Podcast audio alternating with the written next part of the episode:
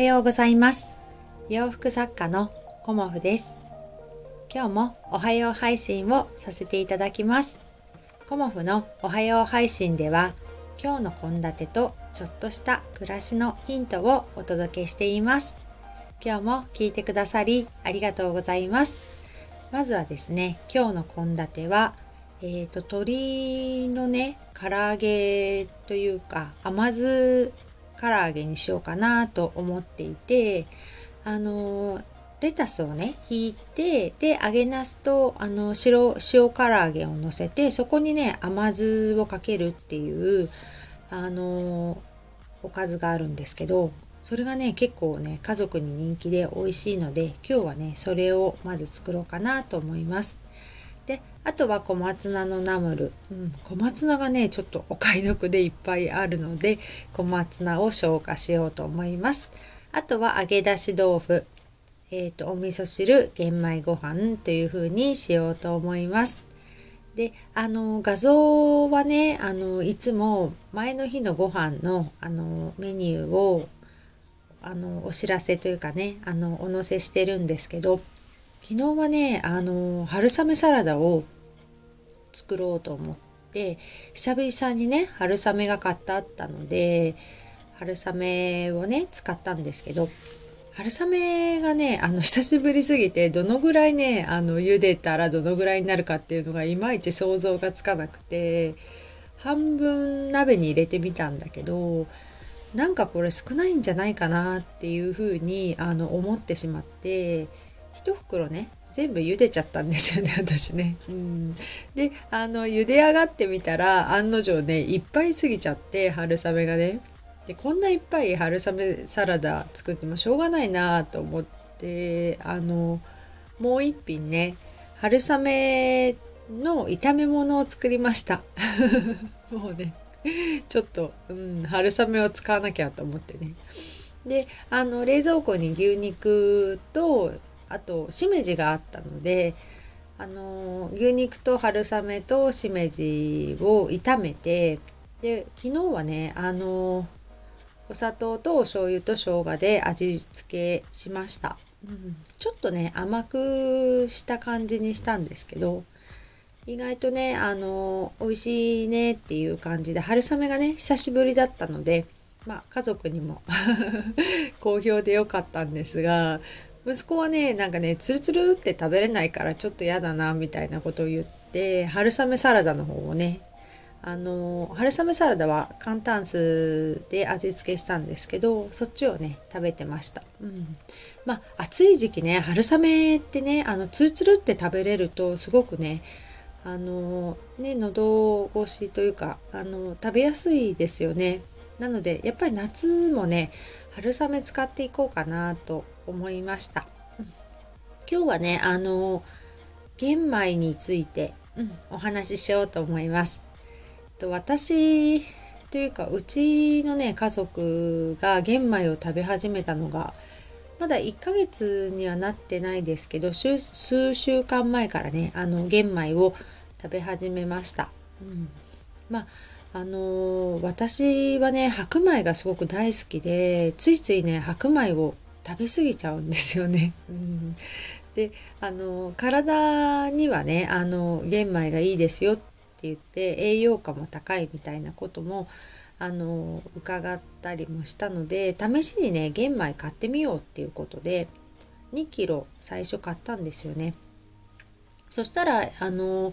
子供たちも主人も嫌がるかなと思ったんですけど意外と玄米でも全然変わらないねっていう風なことになったのでまあじゃあしばらく玄米を食べてみようっていうことであのその後ね5キロを買ってちょうどね5キロがあの今日なくなるかなっていうような感じなので7キロをね 食べきったという感じなんですけどまあ引き続きね玄米生活をやってみようと思うんですけど玄米についてねちょっと私も調べてみたのでそれをねちょっと今日はシェアさせていただこうかなと思います。まあ、そもそも玄米って、まあ、精米してないお米ですよね。であのだから茶色いお米っていう感じのイメージがあるんですけど前はねなんかパサパサしてて美味しくないみたいな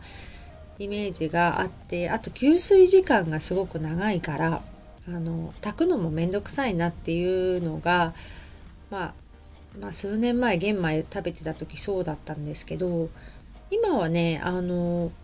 玄米メニューっていうのが炊飯器についてるのでふっくらね柔らかくあの炊けますね、うん、でもねあの炊く時間がうちのはね80分ぐらいかかるのでもう5時ぐらいにね玄米を炊くっていう準備をしないとあのご飯に間に合わないかなっていう感じはあります。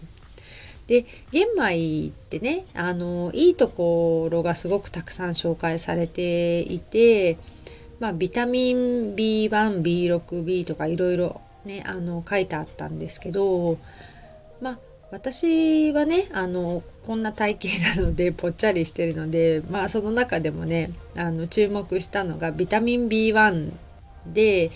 糖質のね、あの、代謝をアップしてくれるっていうね、いいとこだけを 注目しています。うん。まあ、糖質のね、代謝がに効くっていうのはねすごく嬉しいことで、まあ、意外とね甘いものとかも好きなので体にね糖分が溜まっていっちゃうのもねちょっと解消できたらいいななんていう軽い気持ちで あの食べたりもしてるんですけど他にもねあの食物繊維が豊富だということで、まあ、腸内の環境を整えてくれたりとか、まあ、血糖値の上昇を抑えてくれたりとか、まあ、コレステロールをね低下させたりとかっていうことも、あの書いてあったんですけどまあ私がね具体的に感じてるのはあのあまりねあの食物繊維を取ったからって言ってあまりないんですけどまああのこういう風なよくいいこともあるなっていうのをちょっとね頭に入れてこうかなと思います。血糖値ね上がっちゃうとねやっぱりあまり良くないっていう風に言われているんですけどどうやってね血糖値を上げないかっていうのがちょっとよくわからないんですよね、うん、どういう時血糖値が上がってるかとかね。そういうのがねちょっとよくわからないしあの管理するのもなかなかね私は苦手なので、まあ、玄米を食べることで、まあ、そのような効果があるんだったらいいかなっていうふうに思ってます。うん、あとね他にはねミネラルとかもあって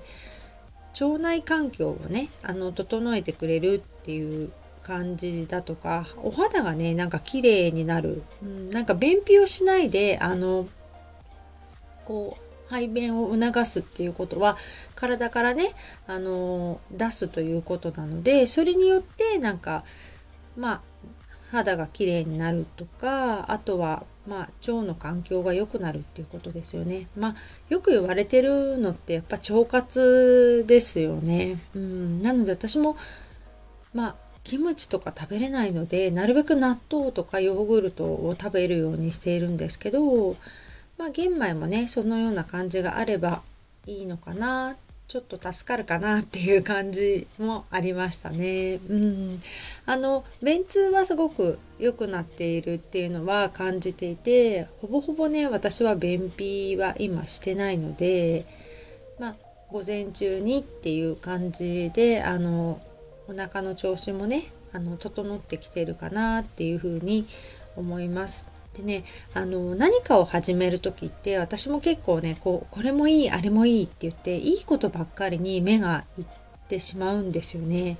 だけどあのいいこととあとまあ逆にね良くないことデメリットも必ずあるとは思うんですよね何をやるにしても何を食べるにしてもね。で、えーと、と玄米のデメリットっていうのはあの消化が良くないっていうのがあったのでなんかあのよくねお腹壊しちゃう人もいる。お腹が弱い方はねお腹壊しちゃうっていうのもまあ聞いたこともあるんですけどなのでねよく噛んで食べるっていうことを心がけたらいいですよっていうふうにあの書いてありました。でお水をねよく含ませる。で柔らかく炊くっていうふうに書いてあったんですけどまあねあの炊飯器に メニューがあるのでこれはねあのピッて押すだけで柔らかく炊けてるんじゃないかなと思います。お水もね、メモリの量通りにやるとあの柔らかくね炊けてるんですけどやっぱりねたくさん噛むっていうことが大事なんだなっていうふうに思ったのとあとはね精米してないのでまあ農薬がねあのついているっていうことが気になる人はあの無農薬の玄米を食べましょうっていうふうに書いてありました。この辺もねあの私はね専門家ではないのであのその辺はね調べていただいてでご自分であの食べるかねどうかっていうのは判断していただけたらいいなと思うんですけど、うん、まああのデメリットよりも私はねメリットの方がたくさんあるのであの玄米を食べています。うんやっぱりね私ねあのご飯をご飯っていうかねお米を抜くっていうことがすごくできないので今ね体重を落とそうと思って、まあ、2日で1キロぐらいは落ちたんですけどそれでもねやっぱりお米を抜くっていうことはできないので そこはねあの何かいい方法がないかなと思ってあの玄米生活を続けています。まあの私個人の感想なのでね、うん、いいところも悪いところもあるしお伝えしきれてないところもあるんですけどまあなんとなくあの参考にしていただけたらいいかなと思って今日はね玄米のことをお話しさせていただきました。今日もご視聴くださりありがとうございました。雨ですけどね 私も今日朝歩いてきましたけどまたね夕方も小雨を狙って歩いていこうかなと思います。今日も楽しい一日をお過ごしください。失礼します。